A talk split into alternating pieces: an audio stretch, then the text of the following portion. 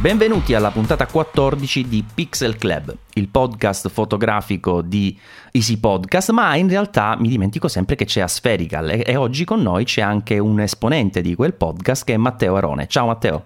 Ciao a tutti.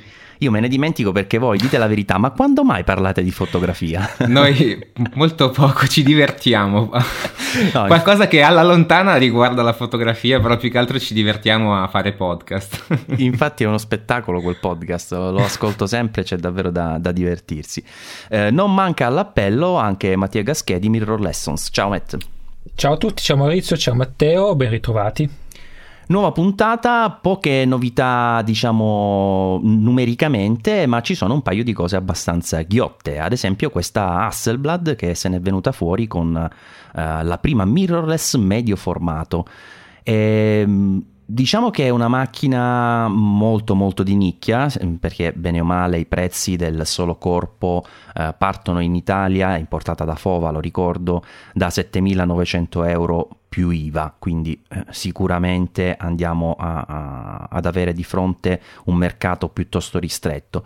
Resta però un prodotto secondo me molto molto interessante. Poi tra l'altro Matt ti volevo chiedere questa cosa, ma sul medio formato come sembra più, mentre noi siamo abituati full frame a PSC, abbiamo dei numeri proprio specifici per quanto riguarda la dimensione del sensore, invece in questo ambito medio formato ci sono già oggi diversi sensori e questo dell'Hasselblad X1D è più piccolo di quello nativo diciamo.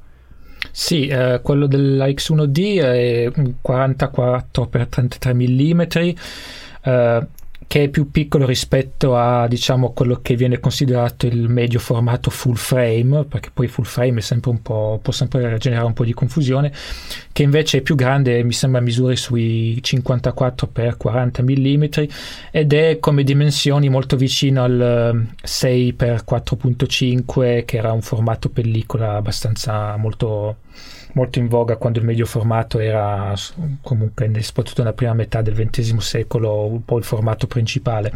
Oggi viene ancora usato da chi scatta ancora in pellicola, quindi per questo motivo oggi sul digitale esistono queste due dimensioni qua. Per esempio Phase One e la stessa Hasselblad usa il sensore più grande su alcune delle medio formato reflex, e però usano anche poi il formato più piccolo su altre fotocamere. Per esempio Pentax con la 645Z usa anche questo formato più piccolo che se non sbaglio ha un rapporto di crop di più o meno 1.3, quindi volendo è un po' la PSH rispetto al full frame come lo conosciamo, come siamo abituati a conoscere con diciamo i formati più piccoli. È curioso che bisogna abituarsi ad avere un approccio molto diverso a quelle che sono le lunghezze focali, no? Perché di solito noi partiamo dalla focale espressa con le reflex nel formato full frame, come dicevamo prima, che in questo caso mi riferisco al 35 mm per intenderci, e poi applichiamo una moltiplicazione per andare ad aumentarlo avvicinandosi a quella che è la resa più o meno su APS-C o su sensori inferiori. Qui invece se partiamo da che ne so un 35 mm e siamo convinti che sia il limite diciamo del grandangolo, poi vai a vedere in realtà corrisponde forse che cosa un 28 mm, perché la moltiplicazione in questo caso avviene al contrario. Sì, per questa nuova fotocamera qua, quindi questo formato medio formato ma diciamo più piccolo, mi sembra sia 0.8 il fattore di moltiplicazione, quindi se uno fa 35x 0.8 viene un 28 mm. Infatti wow, hai azzeccato. È interessante comunque, e ovviamente anche la profondità di campo. Infatti per esempio questi obiettivi ne hanno presentati due che sono specifici per questa mirrorless, seppure l'innesto sia quello diciamo standard, ma sarà necessario un adattatore per avere ovviamente gli obiettivi delle reflex Hasselblad. E questi due obiettivi che hanno presentato sono appunto un 45 mm e un 90 mm, che a me sembrava un po' strano effettivamente inizialmente, però il fatto che sono come aperture non particolarmente spinte, perché il 45 mm è un f3.5 il 90 mm non ce l'ho sott'occhio, ma forse addirittura un F4 se non sbaglio, 4.5.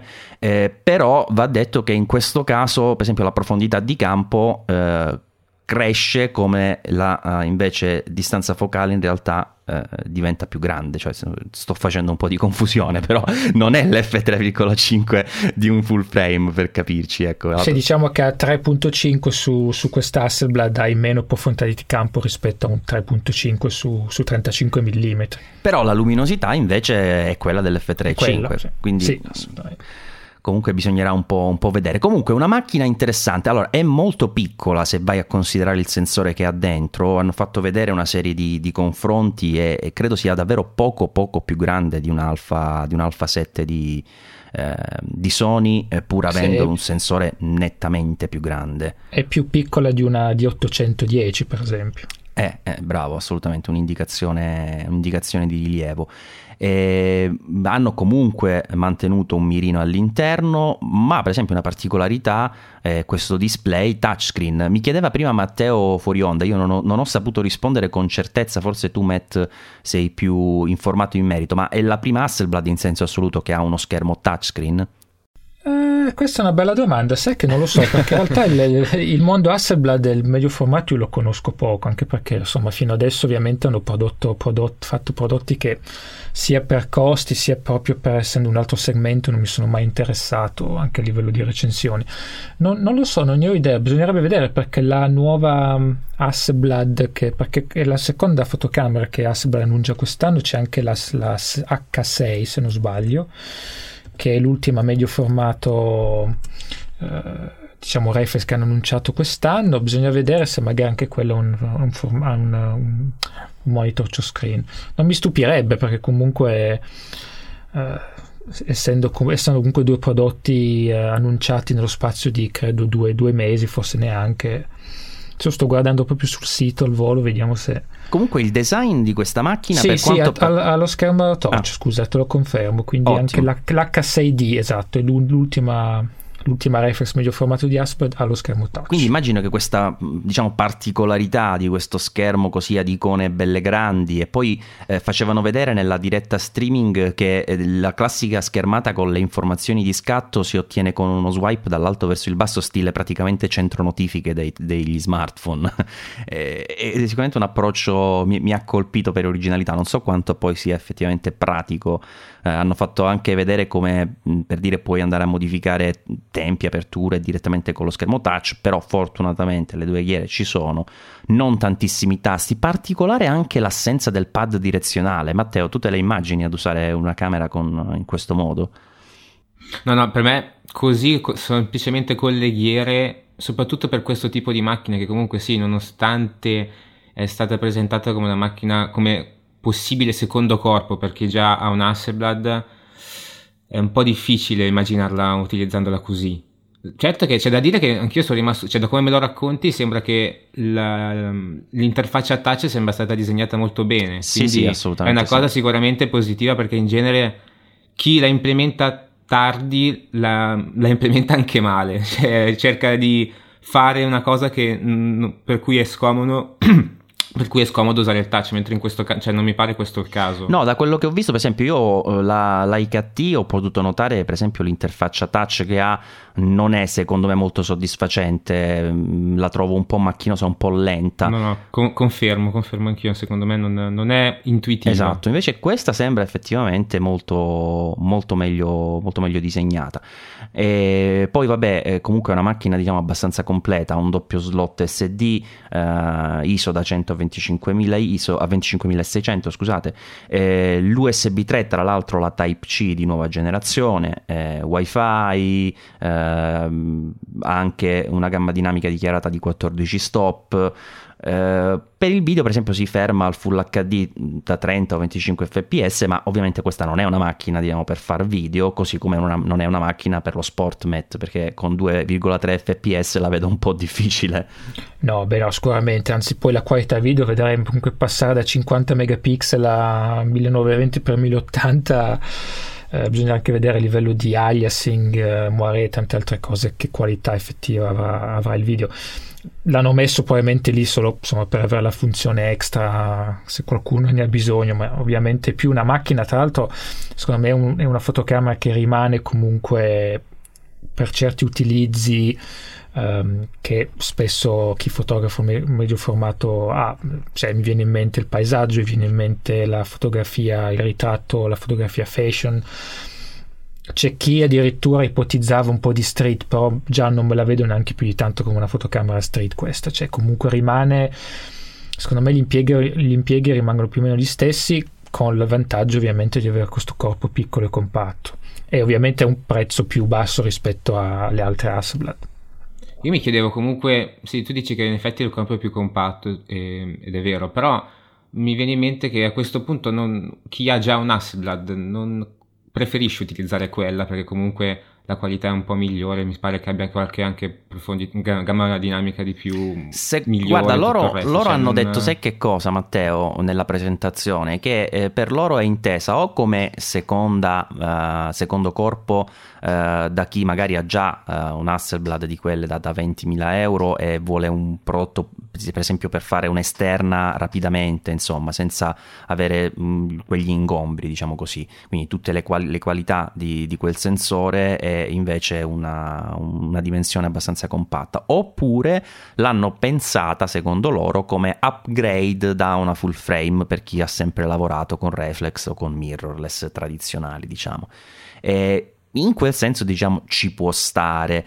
E una piccola particolarità che volevo segnalare, che è stata simpatica sempre durante la presentazione, loro hanno definito questo nuovo sistema X-System e uno, appena è arrivato il momento delle domande, no? Domande e risposte da parte dei giornalisti presenti in sala, il primo ha chiesto: ma ha qualcosa a che vedere con Fujifilm? Perché vedi che bene o male loro hanno le fotocamere della serie X, no? E quindi pensavano fosse in qualche modo correlato. Loro invece ci hanno tenuto a dire che ogni componente è stato ideato e prodotto e assemblato in Svezia, quindi... Beh, più che altro perché Fujifilm collabora nel fare le ottiche del sistema H, quindi del sistema reflex Hasselblad, quindi in realtà molti si aspettavano una collaborazione anche su questo sistema, al di là poi del nome. Invece loro appunto hanno detto che le ottiche sono prodotte da questa azienda giapponese che chiama Nitto, quindi proprio ha confermato che Fujifilm non ha niente a che fare. E per quanto riguarda il costo, io ovviamente ho detto inizialmente elevato, però poi giustamente più avanti, qualche minuto fa, Matt ha detto inferiore rispetto alle altre Hasselblad. Beh, assolutamente sì, perché 7.900 euro più IVA, ricordo, non sono pochi, ma considerando che stiamo parlando di una medio formato e di un brand come Hasselblad, in realtà non sono neanche così tanti. Basta dare un'occhiata alle Leica, diciamo, per vedere come si può andare anche oltre con un full frame. Sì, poi insomma c'è alcune medio formato, tipo la Phase One, l'ultima da 100 megapixel, costa sui $50.000, quindi insomma i prezzi possono salire di molto. Leica stessa tra l'altro ha un sistema medio formato, il sistema S, che costa, se non sbaglio, il corpo sui 15.000, 16.000 o forse 20.000, adesso vado a memoria. Quindi comunque per il medio formato stesso l'unica che costa meno al momento è la Pentax 645Z, mi sembra sia €1.500 in meno, con ovviamente ingombri però da medio formato reflex. Sì, comunque per esempio per la F mi aspetto una tragedia, poi non so, magari sono io a vederla male, però non mi aspetto una risposta molto veloce, anche perché non ho capito se è stato implementato in qualche modo la ricerca di fase, oppure il rilevamento di fase, oppure se è per ricerca di contrasto, perché per ricerca di contrasto con un sensore così grande deve essere una moviola praticamente la messa fuori. Ma la X1D allora sì, ha soltanto la F a contrasto. Infatti i primi report di chi era in Svezia al lancio e che ha potuto insomma provare la fotocamera dicono che l'autofocus non è proprio questa scheggia, non è sì, più velocissima. Guarda, quindi ci sta, però pure, sai, lì rimane comunque secondo me lo stesso discorso, cioè comunque un prodotto che usi per certi generi, per ovviamente prima Matteo diceva se vale la pena per chi ha già una fotocamera Hasselblad. A me viene in mente soprattutto per chi fa paesaggi, chi fotografa paesaggi col medio formato, se ne va in giro magari a farsi camminate di ore e ore in montagna o in altri posti, un sistema così ha molto più senso per loro. E sono anche d'accordo su chi magari vuole passare dal 35 mm a un sistema più grande, con un costo comunque, cioè per chi è professionista, lavora tutti i giorni, ha una buona fonte di guadagni, non è un investimento assolutamente impossibile da fare, riesci magari a ammortizzarlo, quindi è un prodotto interessante. Quello che trovo più interessante di tutto è comunque la dimensione, soprattutto ultimamente, che con le ultime ottiche rilasciate da Sony, Fujifilm eccetera, hanno un po' fatto capire che il sistema mirrorless è compatto, ma può anche non essere così compatto come uno pensa all'inizio. È interessante vedere che Hasselblad è riuscito a metterti un sensore così grande in una fotocamera che, appunto, come hai detto, è un po' più grande della 7D Mark II. E poi anche gli obiettivi stessi in effetti non sono così grandi, tipo il 90 mm è piuttosto compatto, se vai a guardare non sembra un 90 mm da reflex a 35 mm e invece copre uno spazio ben più ampio. Guarda, sicuramente io sono stato Fova, allora non dà in Italia, devo dire, il supporto per quanto riguarda i siti di fotografia eccetera, non è qualcosa di stellare, cioè noi abbiamo fatto fatica di solito ad avere prodotti in prova. Mi hanno però detto che questa qui ci tengono a farcela provare, quindi sono molto molto curioso, li ringrazio già da ora se ci stanno ascoltando, perché sono anch'io molto molto interessato a questo prodotto, devo dire, non vedo l'ora di poterlo toccare con mano. E invece, facendo un salto proprio molto molto dal macro al micro, in questo caso 4 terzi, Panasonic se n'è venuta fuori con un nuovo 12 mm F1.4 Matt, un bell'obiettivo.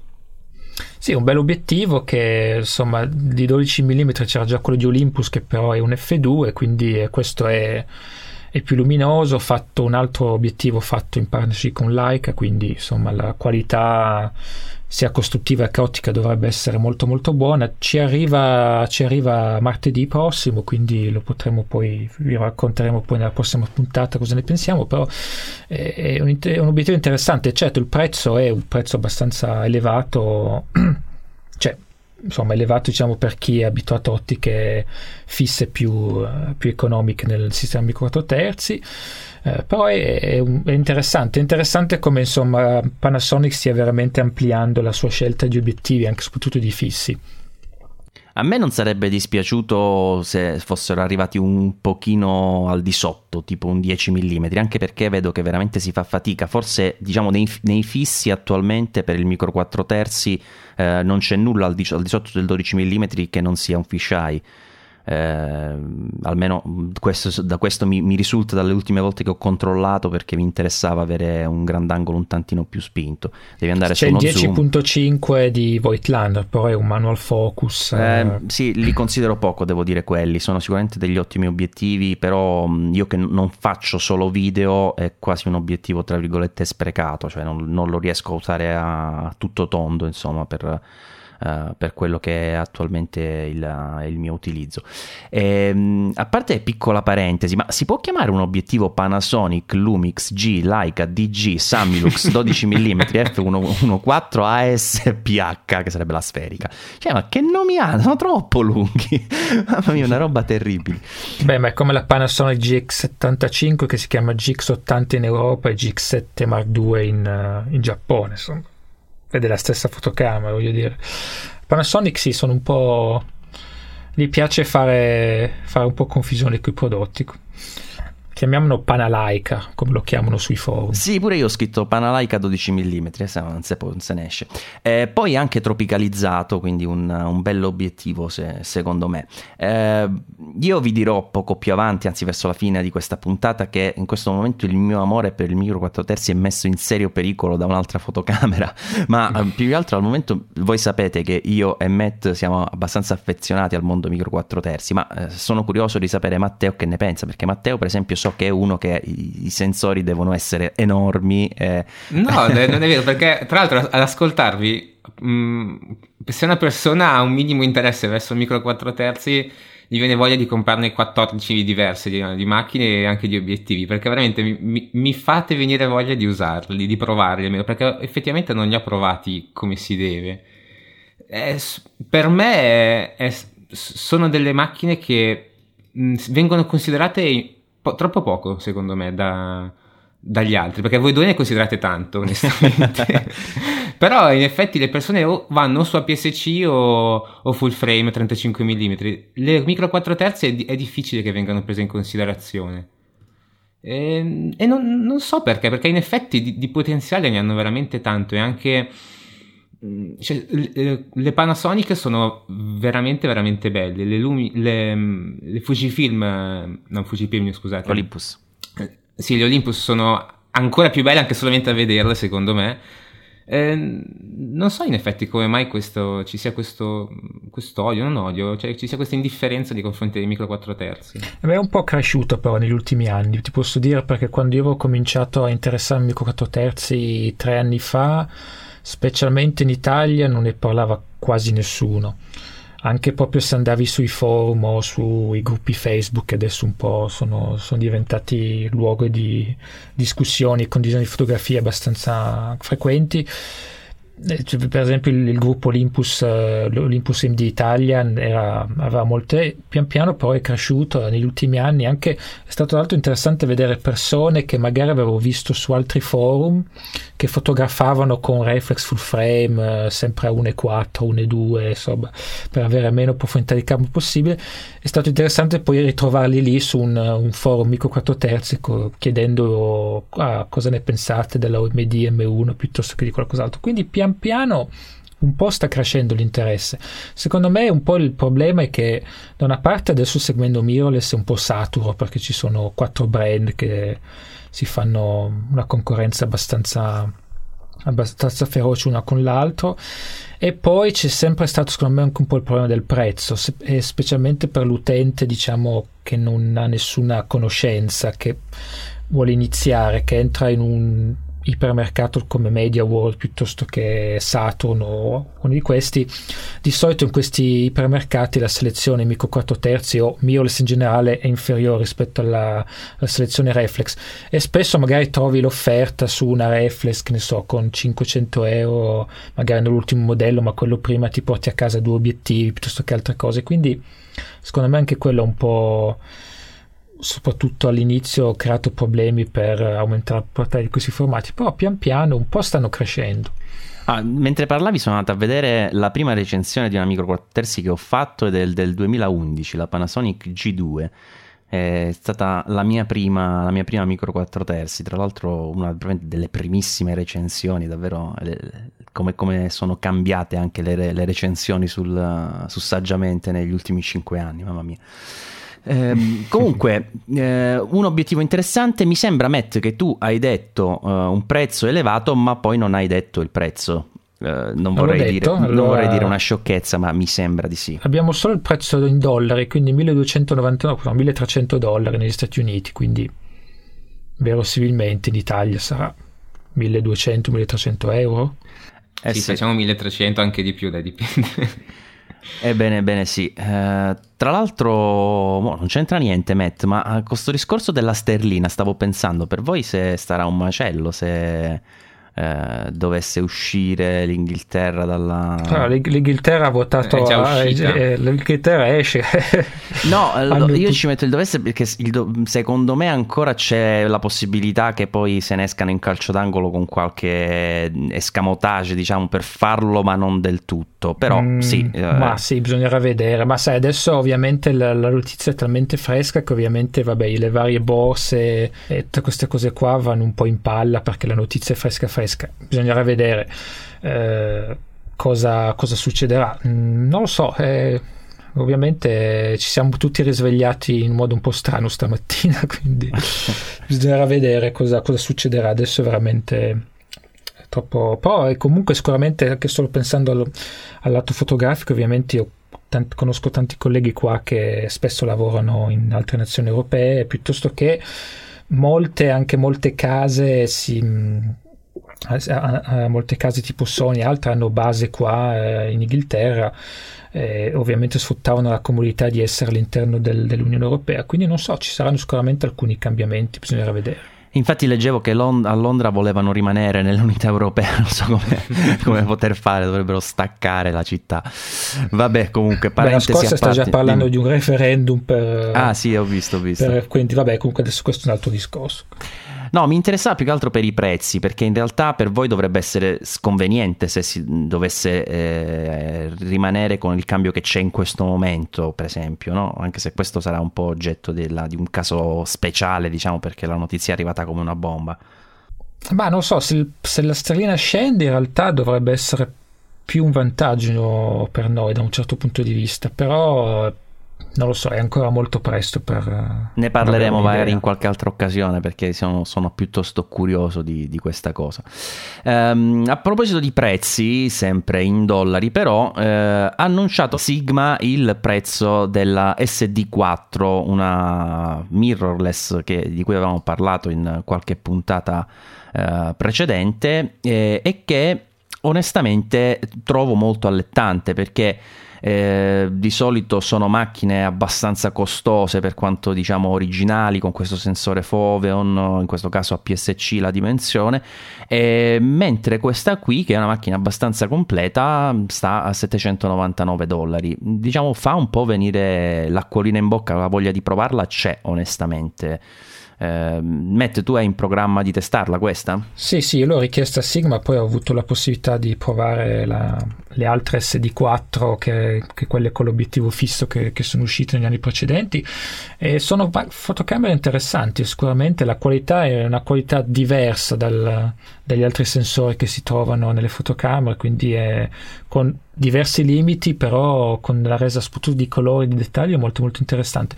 Tra l'altro adesso stavo, per curiosità, riguardando i prezzi delle altre DP4, comunque erano più o meno sui $900, quindi comunque sono scese di prezzo, ma rispetto alle altre non sono comunque, cioè sono tutti prodotti abbastanza allineati, accessibili da questo punto di vista. Sì, però secondo me il fatto che questo, con tutto che sia un prodotto diciamo più nuovo, no? Poi allo stesso tempo il discorso dell'obiettivo intercambiabile, eccetera eccetera, non so, secondo me è stuzzicante, insomma, come modello, secondo me. Beh sì, anche perché con questo puoi usare tutte le ottiche della serie Art. Esatto, quindi niente male. Ci metti già un 18-35 qui sopra e c'è da divertirsi.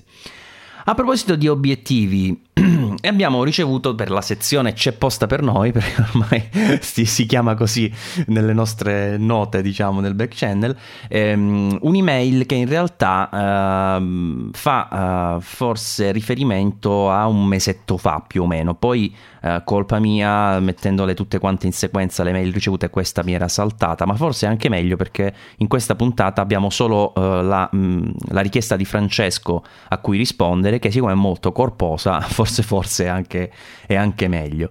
Non so da dove iniziare, perché Francesco ci ha mandato una mail, devo dire, delle più complete che io abbia mai visto. Addirittura ha generato dei grafici. A proposito, Francesco, ma come hai fatto, poi me lo dici, con un'analisi delle lunghezze focali e delle aperture utilizzate da lui su un campione di 3000 foto. Io mi auguro che tu non le abbia messe una a una manualmente, perché effettivamente sembra un lavoraccio. Però intanto complimenti, perché sia io che Matt e adesso Matteo che ha visto la tua email siamo rimasti davvero colpiti da questo dettaglio, insomma, della tua analisi.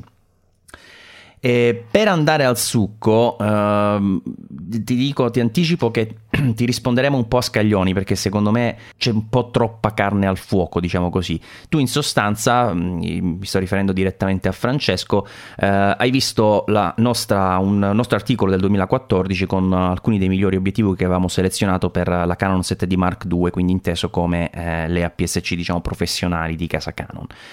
Attualmente tu hai una 70D con un tuttofare, un 18-135, e ogni tanto hai anche avuto la possibilità di utilizzare un 50 mm fisso, il classico cinquantino F1.8. Quindi da tutti questi grafici che tu hai fatto, poi hai cercato di trarre alcune conclusioni e arrivare a chiederci che tipo di obiettivi secondo te potrebbe essere più indicato, anzi secondo noi dovrebbe essere più indicato per il tuo modo di fare fotografia. Allora, io inizio col dire questo e voglio sentire anche cosa ne pensano i miei due interlocutori. Diciamo che secondo me di base usare lo zoom o comunque analizzare questi dati che ci ha generato Francesco può essere un po' fuorviante per due motivi. Il primo è perché comunque lo zoom ti porta a una fotografia pigra, cioè sei a due passi da quello che devi fotografare invece di fare i due passi zoom, quindi magari non è detto che tu in realtà in quel momento avevi bisogno di, che ne so, 50 mm, ma bastava magari il 35 con quella prospettiva e con due passi in più, faccio un esempio. Quindi secondo me già lo zoom di per sé un po' è fuorviante. La seconda cosa è che comunque questi dati ti dicono quello che tu hai fatto fino ad oggi, per cui hai un range di focale che in formato equivalente copre da 28 a 210 e non è che puoi vedere se effettivamente avendo, che ne so, un 20 mm avresti scattato tanto a quella focale. Insomma, è comunque un po' tutta un'ipotesi e probabilmente dovresti essere più tu che noi a dirci se senti, diciamo, la mancanza di quella focale o meno. Quindi questa è una mia piccola introduzione. Matt, tu che ne pensi? Sì, penso, ma sono più o meno d'accordo, nel senso che ovviamente lui ha fatto un'analisi molto molto precisa su vari, insomma, analizzando proprio ogni singola focale, ogni singolo diaframma usato. Secondo me lui, avendo tra l'altro già un tuttofare, secondo me è meglio se differenzia il più possibile l'acquisto di qualsiasi altra ottica che acquista con il suo futuro.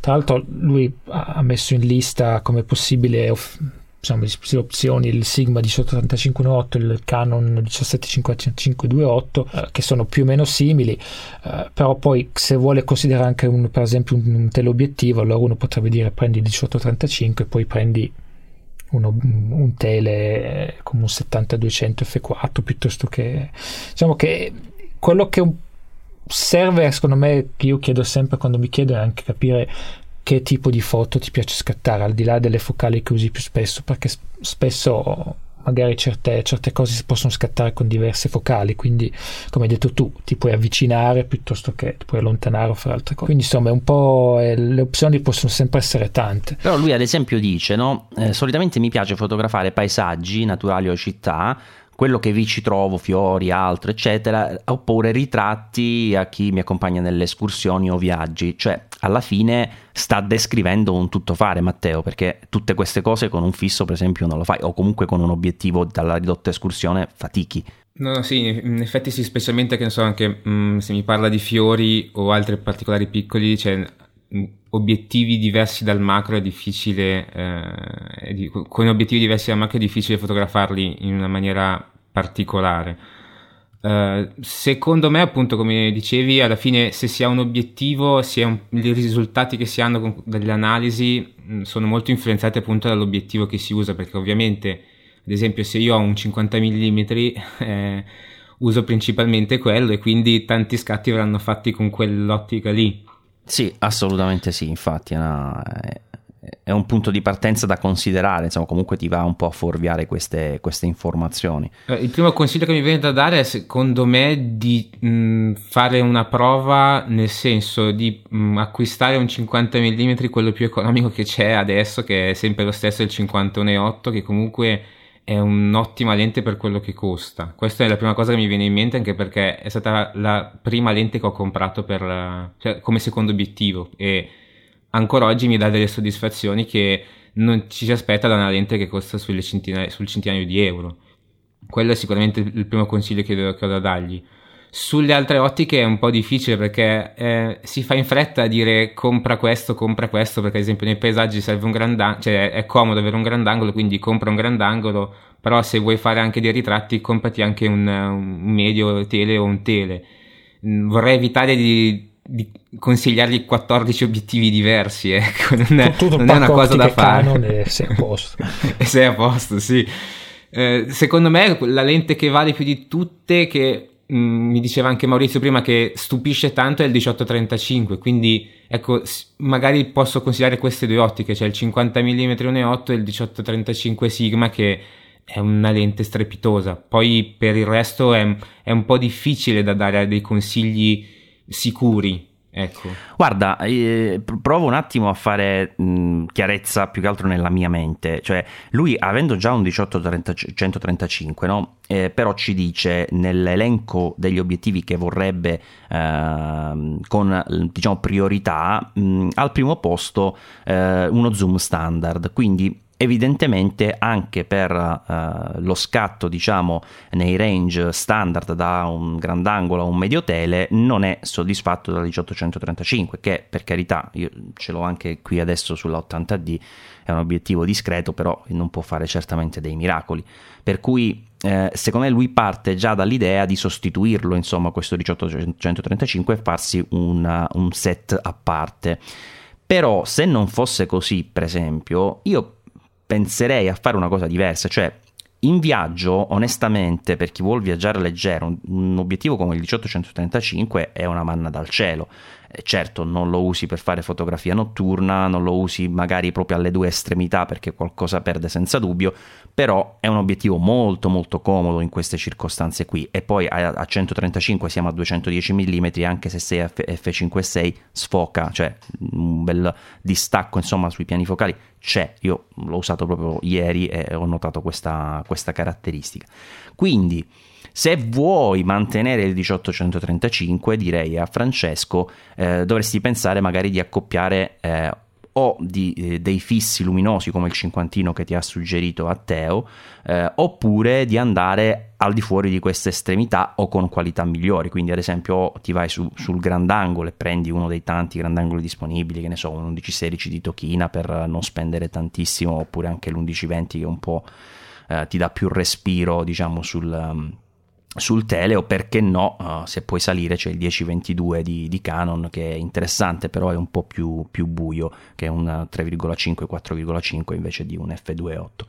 E poi sul tele ti ha detto benissimo anche Matt, c'è poco di meglio di un 70-200, anche l'f4 di Canon è un signor obiettivo, onestamente.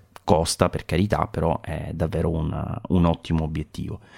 Tra l'altro, scusa, guardando il suo diagramma sugli diaframmi più usati, lui raramente Francesco raramente scende sotto il 3.5, quindi diciamo che non sembra esserci una necessità di un 18-35-1.8 da un punto di vista di luminosità. Però è obbligato, scusami, come dicevo prima, sono dati falsati, perché raramente scende. Praticamente le foto che ha fatto sotto f3.5 sono quelle che ha fatto con il 50 mm che gli hanno prestato, perché per il resto non può andare. Il mio ragionamento è, se non ti serve per forza un obiettivo uno zoom, diciamo, standard più luminoso, a questo punto concordo anch'io su magari andare su due fissi, cioè ti tieni 18-135 come tutto fare, poi hai un cinquantino che va benissimo anche per dei ritratti o quando ti serve più luminosità. Sarei anche io concordo con magari un fisso, un grandangolo un po' più luminoso, o come hai detto tu anche il Tokina è una buona soluzione. Altra possibilità, cioè, ovviamente noi rispondiamo a Francesco, ma potenzialmente queste informazioni sono valide per chiunque fosse nelle sue stesse condizioni, e comunque di persone con un reflex APS-C Canon, ma anche di altri brand, ce ne sono davvero tantissime, per cui speriamo che questa risposta un po' più lunga, insomma un po' più esaustiva, possa essere d'aiuto anche ai nostri altri ascoltatori. E per tornare a bomba sul 18-35 F1.8 di Sigma, che avete già citato entrambi e non si può non menzionare un'ulteriore volta perché è un obiettivo strepitoso. Io ogni volta che ne parlo mi viene in mente il fatto di averlo usato ad un matrimonio con una vecchia 50D, e quando ho rivisto le foto mi sono davvero stupito, cioè colori, uno sfocato pastoso, devo dire proprio un obiettivo fantastico, obiettivo che però è un po' di misura, cioè non è esattamente il contrario del 18-135 di Canon, cioè un obiettivo senza stabilizzazione, quindi già per il video, se ne fai, può essere un po' limitante. Ridottissima escursione, però ha in sé una grandissima qualità e quel minimo di flessibilità che ti aiuta dove non puoi andare con i piedi, insomma. Quindi è un obiettivo che secondo me è fantastico, e se dovessi immaginare un mio kit APS-C preferito, io partirei senz'altro da questo, però poi già il cinquantino sarebbe quasi un'aggiunta, diciamo, inutile, se puoi riuscire a prendersi un 70-200. io mi sono accorto di recente che mi trovo bene sul full frame con il 16-35 e il 70-200, lasciando proprio un buco da 35 a 70. Secondo me su APS-C ancora di più puoi fare questa cosa, perché il 35 mm già ti rende più o meno come un normale, quindi hai quella copertura anche da quel punto di vista, e quindi si potrebbe valutare. Però in linea teorica 18-35, 70-200 e al massimo un cinquantino al mezzo, hai fatto praticamente l'unplane. Poi volevo dare un altro consiglio che magari, siccome stavamo appunto parlando di dati che sono un po' falsati e anche lui magari non riesce a capire bene quale potrebbe essere, quale lunghezza focale potrebbe essergli utile, volevo suggerire una cosa che ho fatto proprio io sulla mia pelle. Praticamente sarebbe di limitarsi a utilizzare o un obiettivo fisso, oppure, se si ha a disposizione lo zoom, di utilizzare solamente una lunghezza focale per, che ne so, tutta una giornata o addirittura tutta una vacanza, quindi una settimana, due, quello che è, in modo da capire effettivamente quello che si ha bisogno. Nel senso, se ci si sentiva troppo lunghi, magari in realtà preferiremmo utilizzare un grandangolo, oppure in caso contrario, se quando ci si sente lontani avremmo bisogno di un tele o comunque di una lunghezza focale un po' più lunga. Questa è una cosa che mi ha aiutato tantissimo. Io personalmente utilizzavo appunto del 50 mm e mi rendevo conto che su APS-C molte volte mi sentivo veramente veramente lungo, cioè per un 80 mm equivalente utilizzarlo come lente tuttofare ci si limita tanto. Sì, assolutamente. Questa è un'esperienza, è un esperimento che consiglio a fare a chiunque, soprattutto a chi ha le prime armi, perché è un qualcosa che è difficile capire da subito di quale lente si ha bisogno. Io faccio un passo avanti in questo tuo consiglio, aggiungo un piccolo dettaglio che secondo me lo rende molto più interessante e ti consiglio di provare anche tu stesso, Matteo, se ormai fotografi da tanto tempo probabilmente avrai già le idee chiare. Però una cosa che rende ancora molto di più l'idea di quale obiettivo, in un certo senso, quale focale si può preferire, è quella di uscire, fissandosi sempre o con un obiettivo o con una focale specifica, negli stessi punti, però usare un giorno una focale, un giorno un'altra focale. Perché ti dico questo? Perché sicuramente in linea di principio il fatto che dici tu è già utile, perché ti fa capire come ti trovi, cioè la sensazione che hai sulla pelle nel momento in cui fotografi, ma un'altra cosa molto rilevante sono i risultati. Allora, il fatto di andare ad esplorare uno stesso luogo, anche la tua città, anche sotto casa, con delle focali diverse in giorni diversi, ti porta ad ottenere risultati completamente diversi. E questo è molto interessante, perché ti dà, quando poi sei al computer e ti riguardi con calma le tue fotografie, ti dà una misura in più, che non è soltanto quella della sensazione di scatto, del sentirti un po' corto, un po' lungo, ma anche proprio della visuale, di ciò che alla fine riesci a catturare con una focale piuttosto che un'altra. E secondo me questo è un esperimento assolutamente determinante anche per chi fotografa da tanti anni, perché non tutti ci pensano, ma veramente è una cosa che vi consiglio di fare assolutamente. Anche perché magari ci si dimentica l'esistenza di una determinata lunghezza focale, cioè, ad esempio, magari se da anni si utilizza un 35 mm ci si dimentica dell'80, che comunque dà dei risultati completamente diversi. Sì, io anche ho fatto questa prova qualche tempo fa col 28 e con il 35, perché quando io esco di casa, per me se ho un 35 mm mi sento tranquillo, con un 28 mm mi sembra di non poter fare determinate cose, no?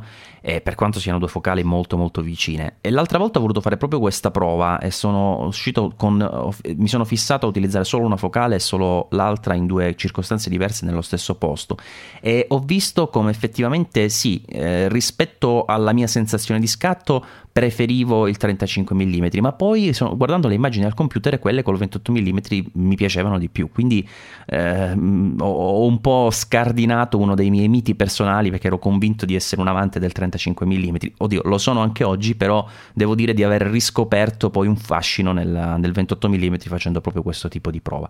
Quindi vi consiglio, insomma, di farlo senza ombra di dubbio. Bene, direi che con Francesco più o meno abbiamo esaurito tutte le informazioni principali che potevamo dargli. Poi, siccome abbiamo visto che lui è molto preciso, se vuole avere qualche indicazione aggiuntiva può sempre ricontattarci. Ricordiamo che il nostro indirizzo è Pixel Club easypodcast.it, mannaggia, mi stavo confondendo con i nomi, e poi abbiamo anche l'account Twitter che è @_pixelclub. Non c'era senza underscore, e quindi abbiamo dovuto optare per questa soluzione più innovativa. Passiamo ora alla terza fase, diciamo così, di questa nostra puntata, che è quella con i prodotti in prova. Matteo oggi è qui con noi sia, come già successo in altre occasioni, per farci compagnia, ma anche perché ha provato per saggiamente la Canon G7X Mark II, fotocamera, diciamo, di queste ormai abbastanza classiche, compatte, prosumer, chiamiamole così, con sensore da 1 pollice, sempre lo stesso sensore, sì. Sony, Matt, no? Sony ha fatto i soldi con questo sensore, ce lo ha venduto a tutti poi. Ma secondo me ormai costerà 2 lire, perché se no non si spiega, cioè. Panasonic l'ha anche messo in uno smartphone, cioè lo mettono dappertutto sto sensore, fa paura, sì. Con, diciamo, questa seconda evoluzione che da quello che dichiarava la casa e da quello che ho potuto vedere nei dati e nelle specifiche tecniche, sembra andare a migliorare uno dei problemi più grossi che avevo rilevato io nella recensione della prima G7X, che era una lentezza davvero esasperante. Matt, dimmi per favore che hanno risolto questo problema. Sì, hanno risolto questo problema, ma veramente tanto, perché io ho avuto modo di provare entrambe, sia la vecchia versione che la Mark II, e in effetti utilizzando prima la nuova versione e poi solo successivamente quella vecchia, mi sono reso conto di come era veramente, ma veramente lenta il primo modello. Questo è sicuramente è stato un miglioramento che provandola direttamente quella nuova non ci si accorge, perché comunque è un qualcosa, la velocità è qualcosa che ci si accorge solamente quando manca alla fine. Cioè, la velocità di utilizzo della, sì, poi non macchina. Ti aspetti che poteva essere, cioè alla fine non è che è un fulmine, immagino, la nuova, è normale, è la vecchia no, è normale che era qualcosa, era la vecchia che era qualcosa di assurdo, assolutamente.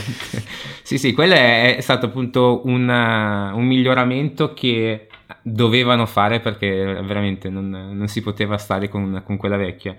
E oltre a quello, secondo me quello che quello che mi è piaciuto tanto è stata anche la nuova ghiera che c'è davanti all'obiettivo, che finalmente hanno messo sia la modalità a scatti che quella fluida, che se non sbaglio tu che hai provato quella vecchia lamentavi il fatto che nella modalità a scatti utilizzarla come per la messa a fuoco manuale era effettivamente scomodo, sì. Non era un'impostazione ottimale. Ecco, in questo modo, potendo scegliere quale delle due usare, si poteva ampliare di tanto l'utilizzo di questa ghiera, che una ghiera in più non fa mai male, ecco, secondo me, anzi potrebbero metterne 4 o 5, sarei ancora contento. Senti, ma una cosa, io ricordo questo 24-100 mm f1.8-28 come un obiettivo molto versatile, no? Immagino che hai avuto anche tu questa impressione. Sì, assolutamente. Specialmente a 24 mm io l'ho usato tanto, ed è una focale che generalmente non uso, perché anche io ultimamente parto dal 35 in su, cioè un grandangolo 24 mi mancava, e in effetti mi è piaciuto utilizzarlo tanto, ecco, anche perché ha un E8 pur essendo non molto grande il sensore, ha un discreto sfocato. Sì, anche proprio lo sfocato in sé è anche molto, molto bellino, morbido, e cioè, mi è piaciuto come sfocato, che a me piacciono tanto, tra l'altro. Sì, mi è piaciuto tanto, quello sì. L'interfaccia dello schermo touch è la solita. Canon secondo me è quella che riesce a implementarla meglio, credo che condividiate con me questo pensiero, perché c'è chi non lo fa come Sony, mannaggia lei, c'è chi lo fa male, invece Canon secondo me lo fa molto bene. Una cosa che mi ha fatto sorgere il naso è che la messa a fuoco delle volte non è precisa, cioè proprio è qualcosa che non riesco a capire, soprattutto quando si mette a fuoco qualcosa di vicino, anche in modalità macro, impostando la modalità macro, la messa a fuoco non è precisa, e delle volte mette a fuoco lo sfondo, nonostante dia la conferma che quello che realmente hai selezionato è messo correttamente a fuoco. È qualcosa che non capisco come mai facciano questi errori nonostante ci saranno già nella versione vecchia. Sì, l'avevo già segnalato anch'io, in effetti ti dà luce verde, tu dici oh perfetto, ho messo a fuoco, poi magari lo schermo, per quanto sia comodo, non è che ti dia la grandissima possibilità di visione, specie con luce diretta, quindi ti affidi un po' a quel rumorino che ti dà la conferma e alla luce verde sul rettangolo, diciamo, di messa a fuoco, poi vai a casa, guardi la foto e non è a fuoco, sì, quindi sì, sì. È qualcosa che non dovrebbero fare a prescindere, basta, cioè non c'è tanto da discutere, questa cosa non si può fare. Piuttosto fai fatica a mettere a fuoco qualche mezzo secondo, utilizza qualche mezzo secondo in più e però metti a fuoco correttamente, cioè queste dovevano far così, secondo me. Non so se poi c'è proprio qualche difficoltà a livello tecnico, ma non credo. Però devo dire, a me, cioè, è successo e l'ho segnalato, però non è che sia una cosa proprio frequentissima, non so se a te invece... No, frequente no, però è frequente nella modalità macro. Vero, cioè, sì. Quando quello è purtroppo, cioè, a me piace scattare foto, fiori, insetti o simili, ma in questa modalità la messa a fuoco automatica è, cioè non ci si può fare affidamento su questa modalità. Preferisco usare quella manuale, che comunque anche qui è aiutata dal focus peaking, che sulle Canon non è facile averlo. No, infatti manca anche sulle reflex professionali della casa, quindi decisamente sì. Una cosa che so che ti ha dato fastidio e che ti rendeva incredulo era il fatto che hanno cambiato il modo in cui si può scegliere il bilanciamento del bianco manuale, cioè è qualcosa che a Canon non piace fare, secondo me, il bilanciamento del bianco manuale è qualcosa di personalizzato, è qualcosa che a loro non piace, perché hanno messo il solito sistema che c'è anche sulle reflex, cioè prima devi fare una foto a qualcosa di bianco, comunque al pannello apposta per il bilanciamento, e poi dopo tramite il menu si può impostare il bilanciamento del bianco, mentre prima si poteva fare direttamente dallo schermino, schiacciando un tastino e selezionando e inquadrando qualcosa di bianco, appunto, cioè è un qualcosa che è stato un passo indietro per questo punto di vista. Ma è assurda sta cosa, perché nella G7X avevano implementato sta cosa, le avevo anche messo appositamente una sezione nella review in evidenza per dire grazie Canon che finalmente, dopo anni che mi lamento di questa cosa,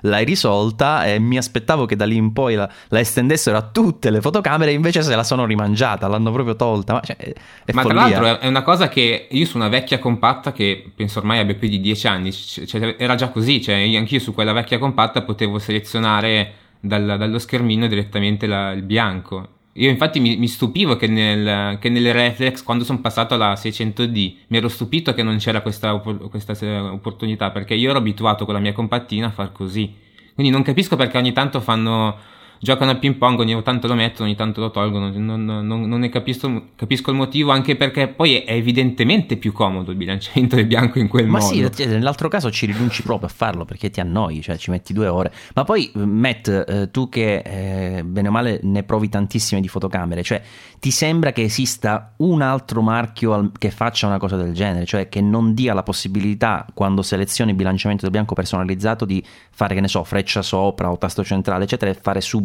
la cattura del nuovo bilanciamento del bianco? Cioè, secondo me solo Canon. Così a memoria no, non mi viene in mente, ma sai, però i brand ci abitano sempre ogni tanto questi cambiamenti, queste partite a ping pong di alcune opzioni che non si capisce bene perché tolgono, mettono, poi rimettono, poi tolgono, insomma non so, bisognerebbe essere una mosca negli uffici giapponesi di queste case, osservare come vengono prese queste decisioni. Sì, sicuramente senza una logica, perché se no non si capisce. Senti, comunque Matteo, in generale sta macchinetta ti è piaciuta? In generale mi è piaciuta anche tanto, perché mi piaceva portarla con me, anche sono andato a fare una gitarella in barca sul lago e mi è piaciuto averla dietro, perché dove magari una reflex era scomodo avere. Diciamo che se si guardano le specifiche tecniche non c'è niente che ti appassiona, comunque ti fa compare la macchina, però è un qualcosa che va al di là, è qualcosa che mi hai sempre detto tu, Maurizio, che cioè, non si comprano schede tecniche, alla fine uno compra la macchina per il piacere di usarla, e questo in effetti è un esempio di quello che mi dicevi, perché comunque nonostante qualche problema nella messa a fuoco modalità macro, è una macchina che fa piacere utilizzare, secondo me, cioè è una macchina che molte persone potrebbero essere appagate nell'utilizzo. Sì, e potrebbe anche essere una macchina, diciamo, definitiva per chi non ha particolari esigenze, perché poi alla fine questo sensore da un pollice dà dei discreti risultati, insomma. Sono sì, sì, anche nei video sono rimasto molto, molto colpito, cioè la stabilizzazione 5 assi nei video è incredibile, fai fatica a fare le riprese mosse, cioè ok, certo c'è sempre un limite, però comunque anche camminando la stabilizzazione è molto molto buona, quindi tutto sommato il voto è positivo. Certo, quando la si vede appunto nella scatola, vedi le specifiche, non c'è niente appunto che ti fa gridare al miracolo, però comunque è una macchina che secondo me rispecchia molto lo stile di Canon in generale. Questo sicuramente, cioè, è una cosa che ho notato da subito. E poi ho visto che finalmente hanno risolto il problema della raffica, cioè la precedente faceva una raffica, aveva in RAW forse da un fotogramma al secondo, cioè era una cosa imbarazzante. Sì, no, infatti meno male, anche perché ho provato a utilizzarla in una pista di motocross e c'è la raffica attuale, che se non sbaglio si gira sugli 8 fotogrammi al secondo, mi pare. Sì. È molto utile, comunque, da una compatta così magari non tutti se l'aspettano, ecco, ma eccezione fatta per la Sony, che vabbè, quelli fanno dei numeri esageratissimi, però sì, è molto comoda e soprattutto utilizzabile, ecco, perché dopo il secondo fare un fotogramma al secondo non è concepibile. No, infatti, assolutamente. Comunque una bella macchina, tra l'altro forse uno degli obiettivi più comodi in questo segmento, quello che dicevo prima, è ad un prezzo che attualmente è anche, tra virgolette, conveniente, cioè comunque sta più o meno sotto 700 euro, mi pare. Sì, è 699 adesso su Amazon, adesso non so negli altri store, però sì, perché diciamo altre macchine che magari appunto hanno quelle specifiche già citate, magari anche migliori, costano di più, e quindi è un prezzo giusto, secondo me, questo qui, cioè è proprio il prezzo azzeccato, ecco. Costasse qualcosa in meno, probabilmente me la comprerei, quello sì, perché proprio mi è piaciuta come macchina. E l'assenza del mirino, come l'hai trovata?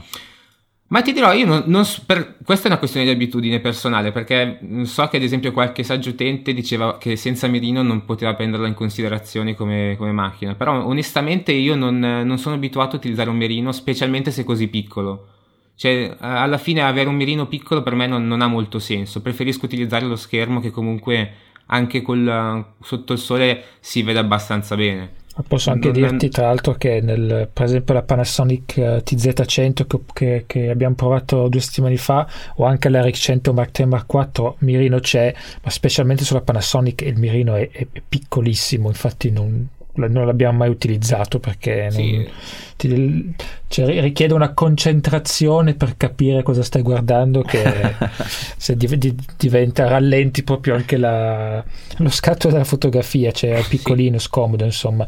Quello della RX100 è un po' più grande, magari in alcuni casi può essere utile, però sono d'accordo, alla fine va a finire che la maggior, specialmente se è un mirino inclinabile, uno schermo inclinabile, alla fine te la cavi sempre con quello. Sì, secondo me la questione del mirino è, non dico esclusivamente, ma è un qualcosa che dà di più rispetto ai competitor, cioè quando si vanno a confrontare le macchine magari un utente guarda questa anche il mirino, ma è meglio averlo che non averlo, che in effetti sì, è vero, però alla fine io mi rendo conto che lo si utilizzerebbe poco, secondo me. E poi comunque appunto lo schermo anche qua è stato migliorato, perché si può inclinare anche verso il basso rispetto alla versione vecchia, che potevi farlo solamente verso l'alto, quindi secondo me l'assenza del mirino non è poi questo grande problema, ecco. Insomma, una bella macchinetta. Poi troverete anche il link alla recensione di Matteo nella descrizione delle note di questo episodio. Passerei invece alla prova di Matt, anche se in questo caso, Matt, la tua più che una prova è un tris. È un tris, ma in realtà questa volta parlo di obiettivi, e parlo di 3 obiettivi Samyang, o Samyang, non so mai come pronunciarlo. Io ho provati con l'attacco Fuji X, però sono disponibili anche con l'attacco E-mount per Sony, l'attacco mi sembra anche FM per le Canon, esistono anche in micro 4 terzi, sono obiettivi fatti per APS-C. e io ho provato il 12 mm, il 21 mm, il 50 mm. Il 12 mm non è nuovo, mi sembra sia uscito 3 o 4 anni fa ed è forse una delle ottiche che più ha successo nel parco mirrorless, perché comunque ha un'ottima resa, il livello di nitidezza sotto il diaframma, anche ha un F2, quindi comunque utile anche per fotografie notturne, astrofotografie, cose di questo tipo, anche con una buona resa ai bordi, e quindi insomma diciamo nulla di nuovo. Poi io combinazione non avevo mai avuto occasione di provarla seriamente, io sono stato 10 giorni in Cornovaglia la settimana scorsa, quindi ho viaggiato solo con queste tre ottiche che sono manual focus, e è stata una bella esperienza. Non hanno i contatti elettronici sull'attacco, per cui non trasmettono nessun dato come diaframma, piuttosto che sulle Fuji puoi impostare la lunghezza focale per l'adattatore per le Leica M, e in questo modo almeno registri la focale corretta nei dati EXIF, però insomma altrimenti sono manual focus, ghiera meccanica, quindi su un 12 mm bene o male che diventa un 18 mm equivalente sul formato 35 mm, diciamo che comunque la messa a fuoco si fa abbastanza facilmente. Comunque un'esperienza proprio old fashion praticamente. Un'esperienza old fashion, sì, devo dire che mi sono anche parecchio divertito, insomma. Il 21 mm è un F1.4, come una focale un po' strana, perché l'equivalente più o meno sarebbe un 31-32 mm, quindi un po' più largo del 35 mm. Però mi è piaciuta molto come ottica, innanzitutto molto nitida già 1.4, questa è stata una piacevole sorpresa, uno sfocato comunque di buona qualità, deve ovviamente insomma di avere delle messe a fuoco ravvicinate per poter sfocare abbastanza con quest'ottica, comunque rimane un'ottica grandangolare, però niente male. E mi è piaciuta anche molto la focale, perché praticamente un po' fra il 28 mm e il 35 mm, ne parlavate prima, e l'ho trovata molto utile, cioè ci ho fatto forse l'ottica che ho usato di più fra le tre, perché comunque molte volte era abbastanza per i paesaggi, e poi quando mi muovevo nei piccoli villaggi, nelle piccole città, andava molto bene anche per la street, o comunque per fare qualcosa anche a livello di architettura, quindi molte volte è sempre rimasta attaccata alla X-Pro2, a meno che volessi proprio avere un'ampiezza maggiore col 12. Una piccola critica che ho sul 21 soprattutto è che la ghiera di messa a fuoco è un po' troppo, non è abbastanza rigida, per cui se non stai attento va a finire che la distanza messa a fuoco si cambia senza volerlo, e poi non hanno una scala per l'iperfocale. Questo l'ho trovato un po' un peccato, perché soprattutto su ottiche di questo genere, che specialmente il 21 è molto adatto per la street, diciamo che hai la semplice distanza di messa a fuoco sulla ghiera, ma non c'è il corrispondente per l'iperfocale. Un po' un peccato, perché chi fa street ama spesso lavorare con la tecnica iperfocale. Ovvio, lo puoi calcolare in vari modi, ci sono anche delle app per lo smartphone che te lo fanno, però insomma per essere un'ottica manual focus secondo me è una mancanza. Il 50 mm è un F1.2, quindi sulla Fuji è allo stesso angolo di campo di un 75 mm, quindi comunque già una discreta ottica per i ritratti, ed ero curioso di provarlo. Tra l'altro il 21 e il 50 gli sono stati annunciati l'anno scorso, quindi sono più recenti come ottiche, e la trovavo interessante perché soprattutto nelle parti ottiche Fuji non esiste un'ottica da ritratto diciamo con un prezzo più basso. Qua queste ottiche costano in media fra i 400 e i 550 euro, quindi comunque sono ottiche abbastanza, rispetto soprattutto al 23 1.4 Fuji o al 56 1.2 Fuji, sono ottiche ovviamente che costano quasi la metà, e quindi ho curioso di vedere se poteva essere una valida alternativa per i ritratti, ed è l'unica che mi ha un po' deluso, nel senso che 1.2 è parecchio soft a livello di nitidezza, migliora un po' 1.4, ma comunque specialmente ieri ho pubblicato un confronto col 56 e il povero Samyang ne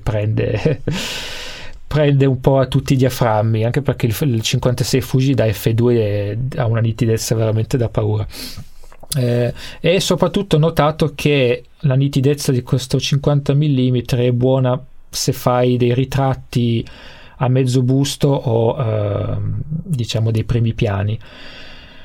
Appena ti allontani un po' la nitidezza cala veramente tanto, quindi proprio un'ottica pensata per messe a fuoco ravvicinate e insomma ti limita molto veramente solo a alcuni tipi di inquadrature. Matt, posso fare una domanda? Ma come io ricordo che come 50 mm Samyang ha già l'F1.4 a listino, no? Che da quello che vedo adesso su Amazon praticamente costa 20 euro in meno dell'F1.2. Non è strana sta cosa? Beh, però quello mi sembra pensare è per formato pieno, cioè per il 35 mm mi sembra, come mentre questa qua è fatta per la PS5. No, è questo voglio dire, a maggior ragione, no? Queste 20... il 50 è parecchio più piccolo, leggero. Il 51.4 okay. L'avevo provato, sì, sono, diciamo che il vantaggio tecnicamente è quello, però sono d'accordo con te, cioè se guardiamo la qualità ottica, adesso il 51.4 Samyang non l'ho provato, però diciamo che questo 51.2, cioè, infatti quello che ho scritto nel mio articolo era: avrei preferito che Samyang facesse un 51.4 o un 51.8 pensato per APS-C, quindi più piccolo, più compatto, ma con una nitidezza migliore anche a distanze un po' lunghe, perché per esempio specialmente mentre ero in viaggio mi è capitato di fare qualche scatto col 50, ma non per dei ritratti, ma sai, per dei paesaggi o comunque dei momenti in cui vuoi isolare una porzione della scena che stai guardando, e sai, cioè, anche mettendo fuoco infinito, vedere poi a casa che le foto sono di fatto abbastanza soft è un peccato, cioè limita veramente l'obiettivo a un uso preciso. E io stesso mi viene quasi da dire, soprattutto per gli utenti Fuji, conviene forse più prendere 60 mm 2.4, che è un obiettivo semi macro ma che comunque si comporta bene anche per ritratti, costa anche forse meno e a livello di nitidezza sei tranquillo, poi anche l'autofocus che comunque può sempre aiutare. Quindi niente, era così un'idea di parlare di cose un po' diverse. Comunque gli obiettivi Samyang sono sempre abbastanza interessanti, nel senso che costano generalmente poco, alcuni di questi sono anche ottimi a livello di qualità, di nitidezza eccetera eccetera, per cui spesso diventano un'alternativa interessante. E ovvio loro cercano di fare ottiche che vadano bene un po' per tutti, quindi infatti credo che le loro ottiche full frame siano disponibili in quasi tutti gli attacchi possibili immaginare, anche per le mirrorless. Questi che erano fatti apposta per le mirrorless APS-C, ero curioso di vedere se effettivamente anche le dimensioni più piccole, più leggere potevano essere un vantaggio. 12 e 21 promossi, il 50 mi sa che lo boccio, anche più che altro perché comunque essendo abbastanza recente lo trovi comunque a un prezzo ancora insomma sui 500-600, se dipende da anche dove lo compri, e ripeto alla fine ci possono essere alternative meno costose. Poi se l'1.2 non riesce, l'apertura di 1.2 non riesce a sfruttarla più di tanto, non vale la pena. No, infatti a quel punto quasi quasi conviene davvero l'1.4 che dicevo prima, per rimanere in casa Samyang, che costa qualcosina in meno e copre anche tutto un sensore full frame, per cui sicuramente anche più lungimirante come scelta, certo un po' più ingombrante, ma è una possibilità da tenere da conto. Poi di tutti questi obiettivi penso abbiano fatto anche le versioni VDSLR con la ghiera fluida clickless, insomma, per l'apertura, no? Di questi qua non lo so, perché questi sono gli obiettivi CS, quindi appunto fatti per i sistemi APS-C mirrorless, non credo il 50 mm sì, ho visto vedendo in questo momento c'è il T1.3, quindi sarà ovviamente l'F1.2 okay. Con allora, la trasmissione fatto, sì. Non so per gli altri, però effettivamente è anche una delle caratteristiche interessanti di Samyang, che ha una secondo me discreta parte delle proprie vendite proprio nel settore del video, insomma, con reflex o mirrorless che dir si voglia. Comunque sicuramente un bel tris, Matt. Poi nella prossima puntata mi pare tu ci voglia anche parlare di una macchina fotografica, o sbaglio? Nella prossima puntata macchina fotografica non lo so, ho ricevuto i due G Master di Sony, questi 72.8 e l'85.1.4 che ho cominciato a usare ieri, quindi sicuramente ve ne parlerò meglio nella prossima puntata. Sono tornato all'esperienza reflex per quanto riguarda pesi e ingombri però vabbè, vediamo. Dai scatti che ho fatto dietro la 2470 a livello di nitidezza mi sta impressionando parecchio, quindi insomma. Sulla Alpha 7R li stai usando? Alpha 7R2, sì. Insomma, l'accoppiata diciamo perfetta per quegli obiettivi. Non vedo l'ora di sentire cosa. Per chi cosa ama fare pixel peeping è una goduria, cioè ti metti lì con Lightroom, cominci a ingrandire a 100, 200, 300 ed è una goduria pazzesca. Va bene, va bene. Invece io vi parlo brevemente della Canon 80D, la cui recensione è in fase conclusiva, la troverete forse anche nelle note di questo episodio se tardo un po' a montarlo, perché dovrebbe uscire penso questo lunedì la review sul sito. Macchina che, come dicevo, mi sta facendo un po' quasi diciamo pentire di utilizzare la mia GH4, la mia amata Panasonic GH4, perché devo dire, da quando ho questa, anche per le foto così al volo dei prodotti eccetera, sto davvero andando sempre a colpo sicuro con la 80D. È una macchina interessante perché chi ricorda un po' la storia, se vogliamo, anche recente, di Canon, queste macchine diciamo con doppia cifra hanno avuto una, chiamiamola, involuzione con la 60D, involuzione dal punto di vista forse della qualità in senso assoluto, perché la 50D era una macchina che è usata tantissimo, era usata tantissimo anche dai professionisti, alcune volte come secondo corpo, in alcuni casi anche come primo corpo, perché le full frame al tempo costavano una fucilata, non certo come oggi che si trovano macchine come la 6D per esempio a cifre assolutamente abbordabili. E da allora la 70D ha fatto un bel passo in avanti, è stata la prima delle Canon a introdurre il Dual Pixel CMOS AF, quindi sicuramente un onere importante per quella macchina, e questa 80D fa un altro passo enorme in avanti, passo enorme che ovviamente, come da tradizione Canon, se tu la guardi neanche noti, perché è praticamente la stessa fotocamera di sempre con qualche piccolo accorgimento qua e là. Però sono tutte cose migliorate in maniera sensibile, andando a guardare un po' sotto il cofano, a partire dal sensore che è un 24 megapixel APS-C. Allora verrebbe istintivo pensare che sia lo stesso da 24 megapixel APS-C che abbiamo visto di recente nelle 750-760D, e invece no, perché già si vedeva, devo dire, dai primissimi scatti che ho realizzato, andando anche a salire con gli ISO, o comunque dalla risposta della gamma dinamica, cioè era evidente che avesse una marcia in più. E poi sono andato a verificare anche di DxOMark, certifica questo salto di qualità, perché per capirci una 7D Mark II su DxOMark ha un sensore classificato con 70 punti, qua siamo su 79, con tutto che la 7D Mark II è economicamente e come specifiche di una classe superiore, se vogliamo, come prodotto, e arriva pericolosamente vicino anche alle Nikon, che invece di solito sono anni che per chi è amante insomma dei numeri, dei punteggi su DxOMark, va sempre a vedere che ci sono solitamente scarti di anche 20 punti tra Canon e Nikon a pari livello. Invece in questo caso, per esempio, l'ultima Nikon D500 è a 83 punti e la 80D a 79, quindi vi dico questi numeri, lo sapete che non sono un fan di questi punteggi, però è rilevante più che altro perché si nota che questa macchina fotografica ha davvero una marcia in più, e ce l'ha un po' dappertutto. Per esempio anche il Dual Pixel CMOS AF è stato migliorato davvero in maniera notevole, è velocissimo in live view, cosa che sulla reflex non sei davvero abituato ad avere, e al tempo stesso è davvero una goduria nel video.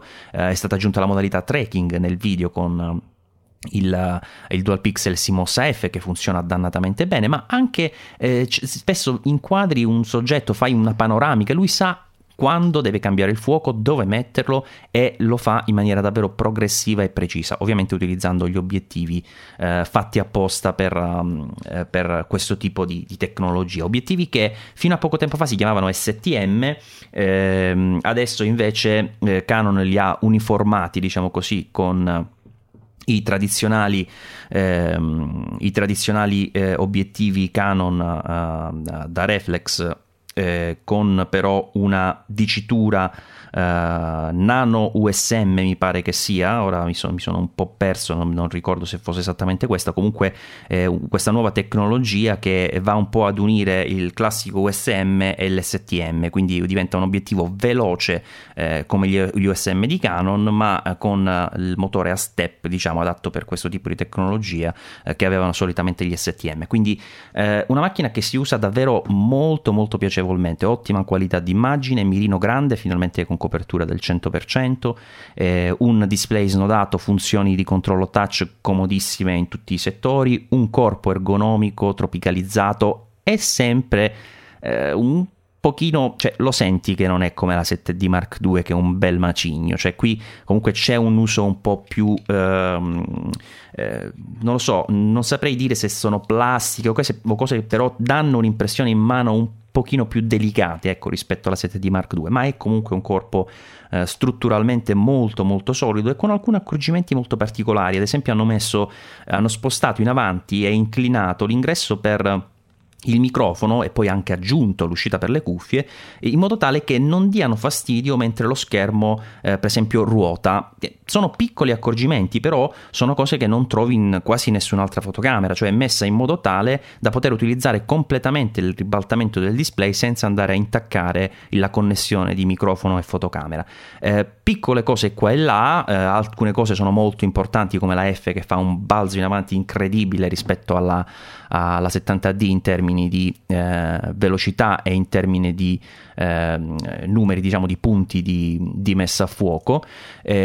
Adesso vi do anche il numero dei vecchi, erano, ecco, 19 punti vecchi, mentre qui siamo passati a 45 punti, quindi anche molto ampi sul sensore, quindi utilizzabili in maniera davvero comoda. E anche il metering fa numericamente un grandissimo passo avanti, da 63 zone a 7560 pixel, tra l'altro RGB più anche quelli IR. Però la particolarità è che sul metering io ho avuto qualche difficoltà, ho notato che non so se è perché forse è davvero troppo preciso, mettiamola così, però molto spesso tende un po' a sovraesporre utilizzando il metering, diciamo, multi, quello che è un po' quello generico, insomma quello di base, tende un po' a sovraesporre perché basta che ci sia un'area, cioè considera davvero tutte le parti del fotogramma e basta che ci sia un'area un po' buia e tende un po' a sovraesporre, non a bruciare, però ad avere un'immagine generalmente poco, diciamo, attinente alla realtà. E in questo senso sono rimasto un po', tra virgolette, deluso, anche se poi con le Canon è fantastica la gestione nei modi semiautomatici per la compensazione di esposizione, perché rotella posteriore automaticamente sei già operativo per compensare, quindi assolutamente comodissima. E poi macchina eccellente per quanto riguarda il video che sì, Canon tende a mantenere un po' sottodimensionato dal punto di vista delle specifiche. Diceva prima Matteo che si era stupito di avere per esempio il peaking sulla G7X Mark II e fa bene, perché effettivamente qui per esempio manca quello, manca lo zebra pattern, non ricordo se c'è il time code al momento, però comunque sicuramente è una macchina che tutte queste specifiche un po' avanzate, se vogliamo, per il video non le ha, non ha queste accortezze. Però poi se vai a guardare la qualità del Full HD e 50 fotogrammi o 60 a seconda delle nazioni al secondo, è una qualità molto molto elevata, un buon bitrate e una messa a fuoco continua che effettivamente si può usare, cioè si può usare sul campo. È la prima volta che mi capita di avere questo tipo di risposta. Certo, non ti può leggere nel pensiero, facevamo qualche tempo fa un esempio con Matt, ci sono quelle circostanze dove magari tu vuoi mettere a fuoco un oggetto piccolissimo davanti, oppure vuoi essere fisso in un punto con la messa a fuoco e aspettare perché lì passerà qualcosa, allora quelle cose devi farle sempre in manuale. Però in linea generale riesce veramente a seguire in maniera eccezionale la scena e ad avere dei passaggi di messa a fuoco veramente morbidi, fluidi e precisi, come li faresti a mano, se non meglio, perché sicuramente più precisi. Quindi sicuramente è una tecnologia che Canon sta portando avanti nel migliore dei modi e che trovo al momento abbia davvero zero concorrenti in termini di qualità, insomma, e di risposta. Confermo che il motore si chiama Nano USM, sono andato a guardare nel frattempo perché con tutte queste sigle mi ero un po' confuso, il motore della 18-135, dicevo che è il primo obiettivo ad averlo, ed è un obiettivo anche che purtroppo non mi hanno mandato con l'adattatore power zoom che volevo provare onestamente, che è molto curioso perché sotto si vede ha due fori praticamente dove si incastra questo supporto alla base che consente di trasformare l'obiettivo in un obiettivo praticamente motorizzato, cioè puoi zoomare avanti e indietro con il selettore come faresti con una videocamera. L'idea non mi fa impazzire, però ero davvero curioso di testarlo per vedere un po' come rispondeva. Devo dire comunque che il 1835, questa nuova generazione Nano USM, è anche molto molto meglio rifinito del classico 1835, più robusto, anche più gradevole esteticamente, quindi un obiettivo che di solito non tengo in considerazione, e in questo caso però diventa una scelta molto molto interessante con questa Canon 80D, che è una macchina che per più o meno mi sembra 1.000 euro il solo corpo, anche qualcosina in meno.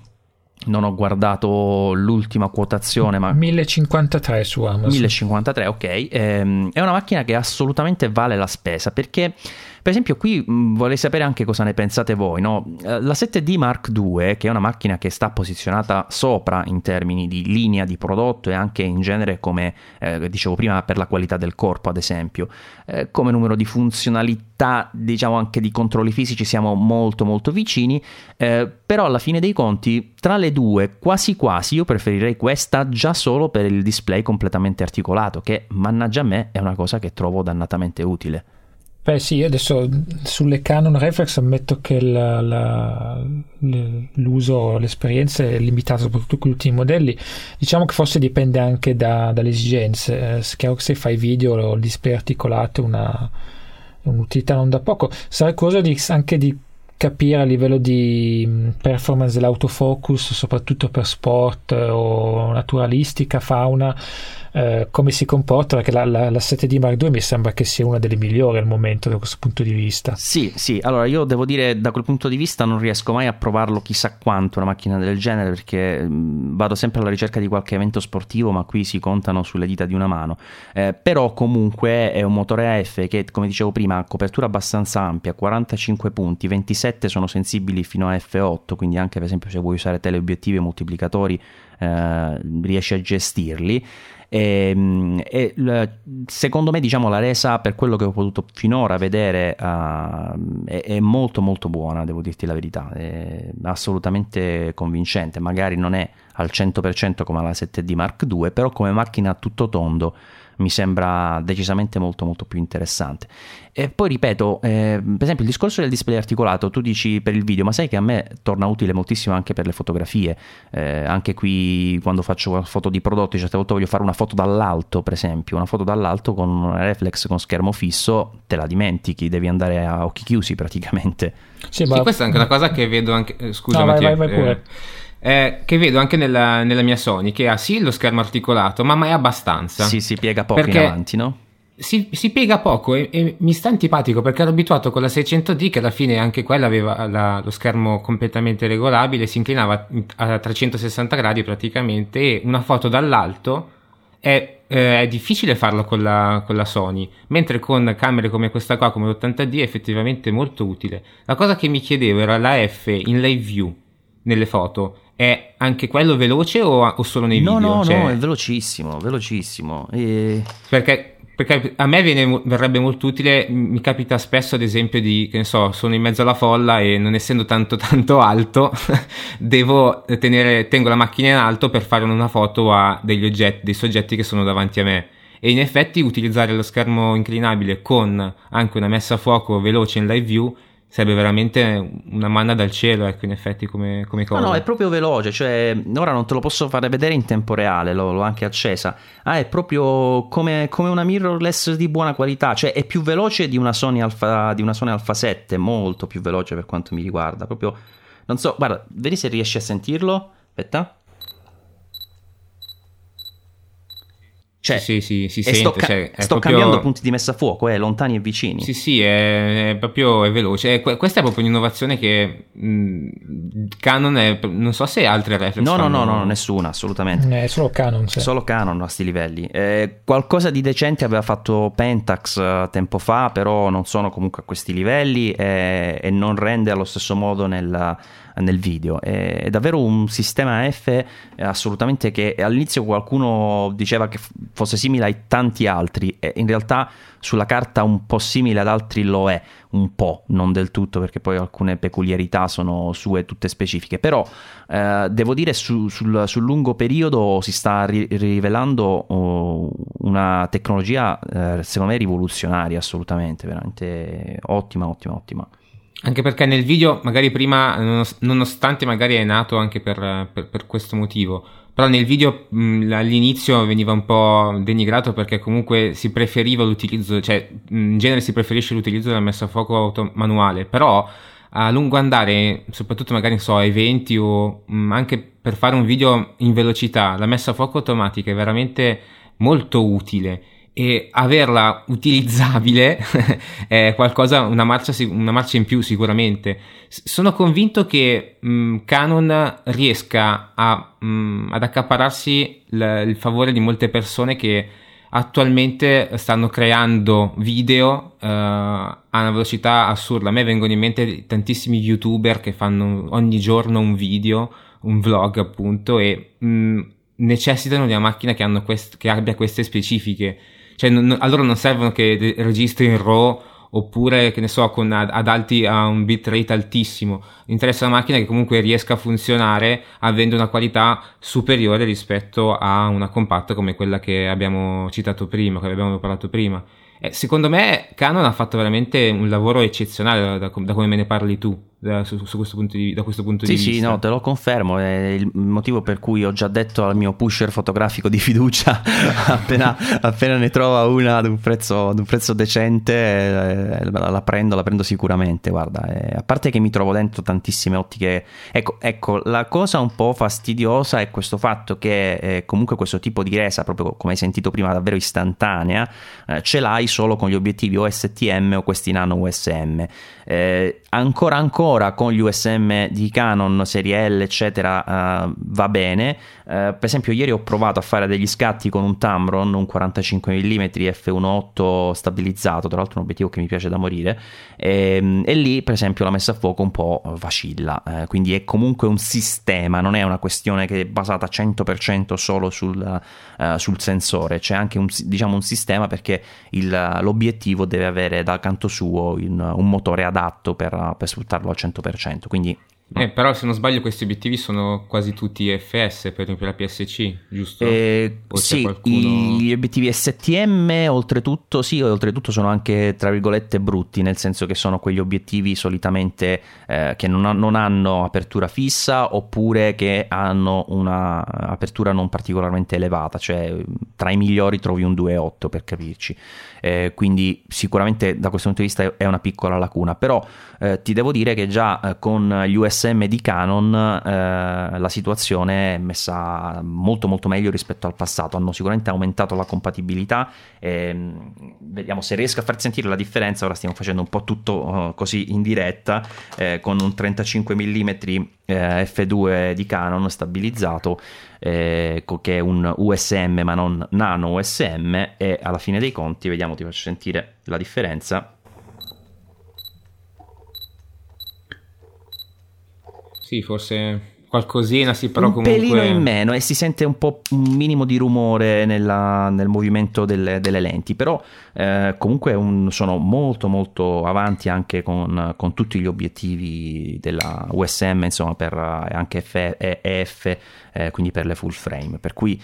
davvero un'ottima macchina, devo dire, non c'è nulla che mi dia fastidio in questo prodotto, che mi abbia fatto pensare peccato che non abbia questa cosa. Certo, il bilanciamento del bianco, magari. No, stavo dicendo certo il fatto, per esempio, del video, il 4K, è vero che non è fondamentale, però onestamente adesso inizia un po' a sentirsi la mancanza in casa Canon. Sì, Canon è sempre lì a tirare la cinghia, a stringere la cinghia, da sempre ha paura di non so cosa, perché secondo me è una paura assolutamente infondata, perché è difficilissimo che una macchina del genere si metta al posto del settore delle cineprese, delle C100, C300, però è da sempre tutto dalle briciole, secondo me, di quello che realmente potrebbe dare. Non vedo per quale motivo adesso come adesso non uscire con una fotocamera 4K. Io ti posso dire una cosa, da utente Canon, sì, no? Io non posso che non, diciamo, volere che ci siano funzionalità in più,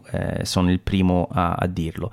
Però ti devo dire una cosa, io da quando sono entrato, diciamo, nel mondo Canon, dopo diversi, diciamo, prove, tentativi, perché poi all'inizio provavo un po' di tutti i prodotti, però ero come parco macchine principali, ero basato su Nikon.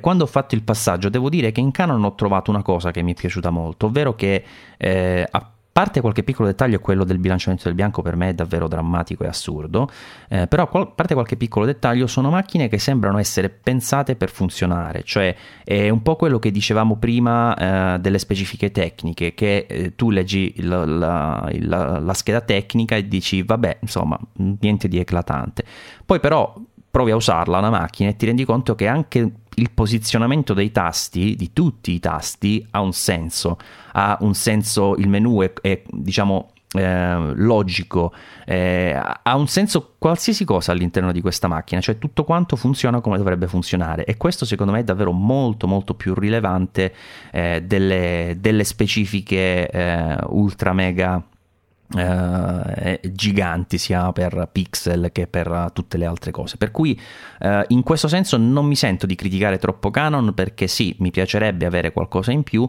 però apprezzo che quello che c'è funziona, e funziona molto molto molto bene. Tu pensa, ti faccio una piccola parentesi, che per usare il 50 fotogrammi al secondo, che sono, per chi fa video, una cosa secondo me molto molto utile, se non quasi basilare, per fare un piccolo slow motion, per avere una fluidità migliore in video, cioè io dico, se c'hai 50 fotogrammi al secondo usali.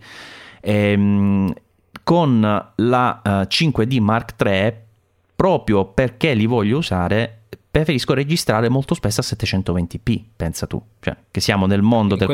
Però dipende un po' però dipende un po' sempre da dove devi metterlo, se il video devi sempre metterlo su un DVD, alla fine fai anche bene, nel senso, tanto non c'è tanta differenza, perché onestamente tra il 720 e il 1080 percepisco tantissimo la differenza, perché ad esempio il 4K credo che ormai, cioè attualmente anche ora, non ci siano tanti modi per vederlo, perché comunque non ancora tutti hanno uno schermo 4K, però comunque la differenza fra un 720 e un 1080 credo che tante persone attualmente riescono a percepirla, non dico solamente noi appassionati, i nostri ascoltatori, i vostri ascoltatori e tutto il resto, però secondo me un 720 si vede tanto come differenza rispetto al 1080. Non lo so, io ti posso dire una cosa, Matteo, che io ho un amico, ora non so se ne posso fare il nome della sua agenzia, però ho questo amico che lavora per brand come Heineken,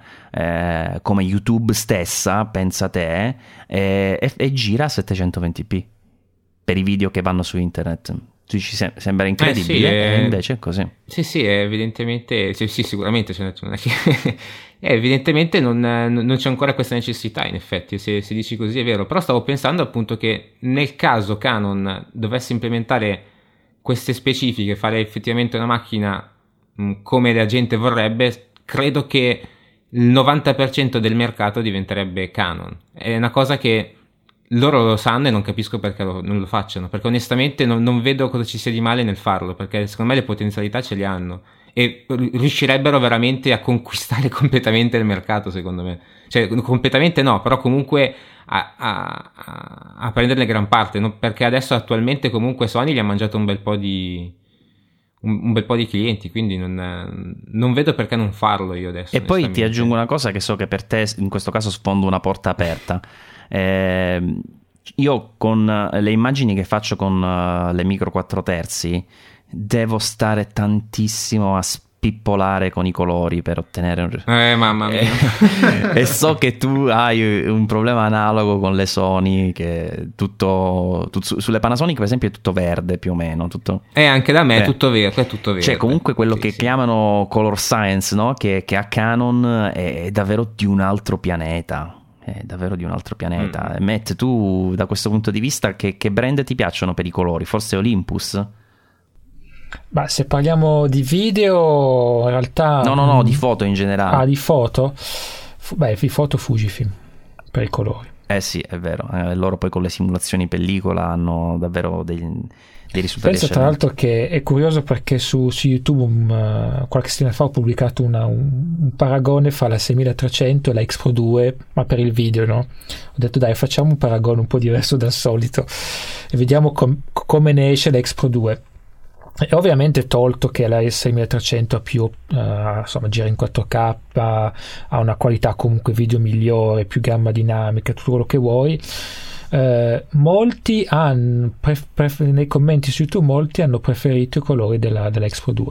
Hanno detto sì, è vero, l'altra è più gamma dinamica, poi gira in 4K, hai più insomma l'S-Log2, lo Zebra, tutto quello che vuoi, eccetera eccetera, però i colori della X-Pro2 mi piacciono di più e non hanno tutti i torti. Cioè, non mi stupisce. Ha uno stile più suo. Poi diciamo che i colori sono anche sempre molto una cosa molto soggettiva, però con la Sony devi veramente paccioccare tanto, soprattutto nei picture profile e con tutti i settaggi anche che hanno integrato dalle cine alta, per ottenere un risultato diciamo buono, se non vuoi pasticciare troppo poi in post produzione. Ma anche perché loro stessi non danno un profilo per un look che sia adeguato per la macchina, perché a me mi dà proprio fastidio che all'inizio, quando si fanno i video, veramente bisogna stare tantissimo tempo a giocare, a provare con 40.000 tipi di color correction diverse. A me questo veramente mi ha dato fastidio, perché da utente Canon, a me, ok, è vero, avevo una macchina sicuramente di una fascia diversa, però io mettevo il video nel programma di montaggio, cambiavo pochissimi colori e cioè, facevo contrasto e saturazione, poi avevo finito sostanzialmente, mentre qua veramente all'inizio è un qualcosa di lunghissimo. Sì, devi provare i vari settaggi, capire. Per esempio, a un certo punto pensavo di aver trovato il mio settaggio ottimale, però poi dopo un po' mi sono reso conto che spesso i bianchi erano un po' troppo bruciati, non capivo perché l'esposizione era corretta. Poi sono andato a vedere nei lunghissimi menu di questi picture profile dove puoi trovare, e avevo capito che in realtà il tipo di profilo colore che avevo scelto bruciava più i bianchi rispetto a un altro, quindi ho dovuto cambiarlo. Quindi c'è anche dopo, diciamo, adesso mesi e mesi che ho provato tutte le varie Sony, ancora adesso imparo delle cose nuove quando si tratta di profili colore, soprattutto per il video, per cui in effetti sì, ci vuole parecchio tempo. Infatti Fujifilm, se riuscisse a tirar fuori una macchina con un profilo colore, diciamo, sempre come quelli come simulazione pellicola per quanto riguarda, insomma, più tipi di colori e contrasto, ma